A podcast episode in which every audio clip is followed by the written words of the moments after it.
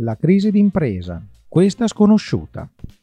Il codice della crisi, in gran parte recentemente entrato in vigore con la legge numero 14 del 2019, nasce da lontano e più precisamente dalla legge 3 del 2012, cosiddetta legge sul sovraindebitamento o anti-suicidi.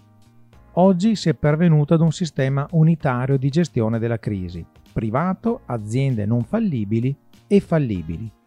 In particolare, mentre prima con la legge fallimentare del 1942, seppur riformata nel 2006, il fallimento era previsto come una sanzione per cui si riteneva che un'impresa fallita fosse da togliere dal mercato, così perseguendo un vantaggio per la società e per i creditori, il nuovo codice invece tende a salvare l'impresa per salvaguardare non solo i creditori, ma anche tutta la catena dell'indotto, l'impresa, i dipendenti, i clienti, eccetera, attraverso le procedure di allerta.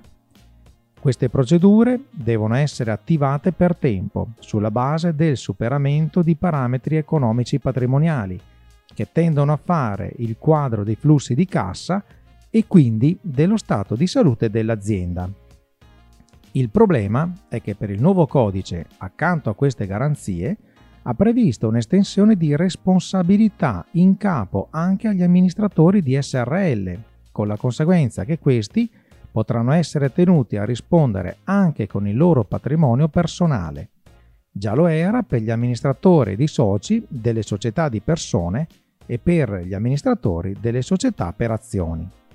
Per queste ragioni è sempre più importante monitorare questi aspetti, non solo all'interno della propria azienda, ma anche di tutti coloro che vi ruotano intorno, dai fornitori ai committenti, in quanto conoscere lo stato di salute di tali interlocutori appare sempre più un faro nel decidere se intraprendere, proseguire o definire i rapporti di collaborazione. Questa pillola patrimoniale è stata redatta grazie alla collaborazione dell'avvocato Francesco Frigeri. Seguilo su patrimoniateste.it. Sono Angelo Valente, cofondatore del team Casanova Valente. Seguici sui social e su teamcasanovavalente.com.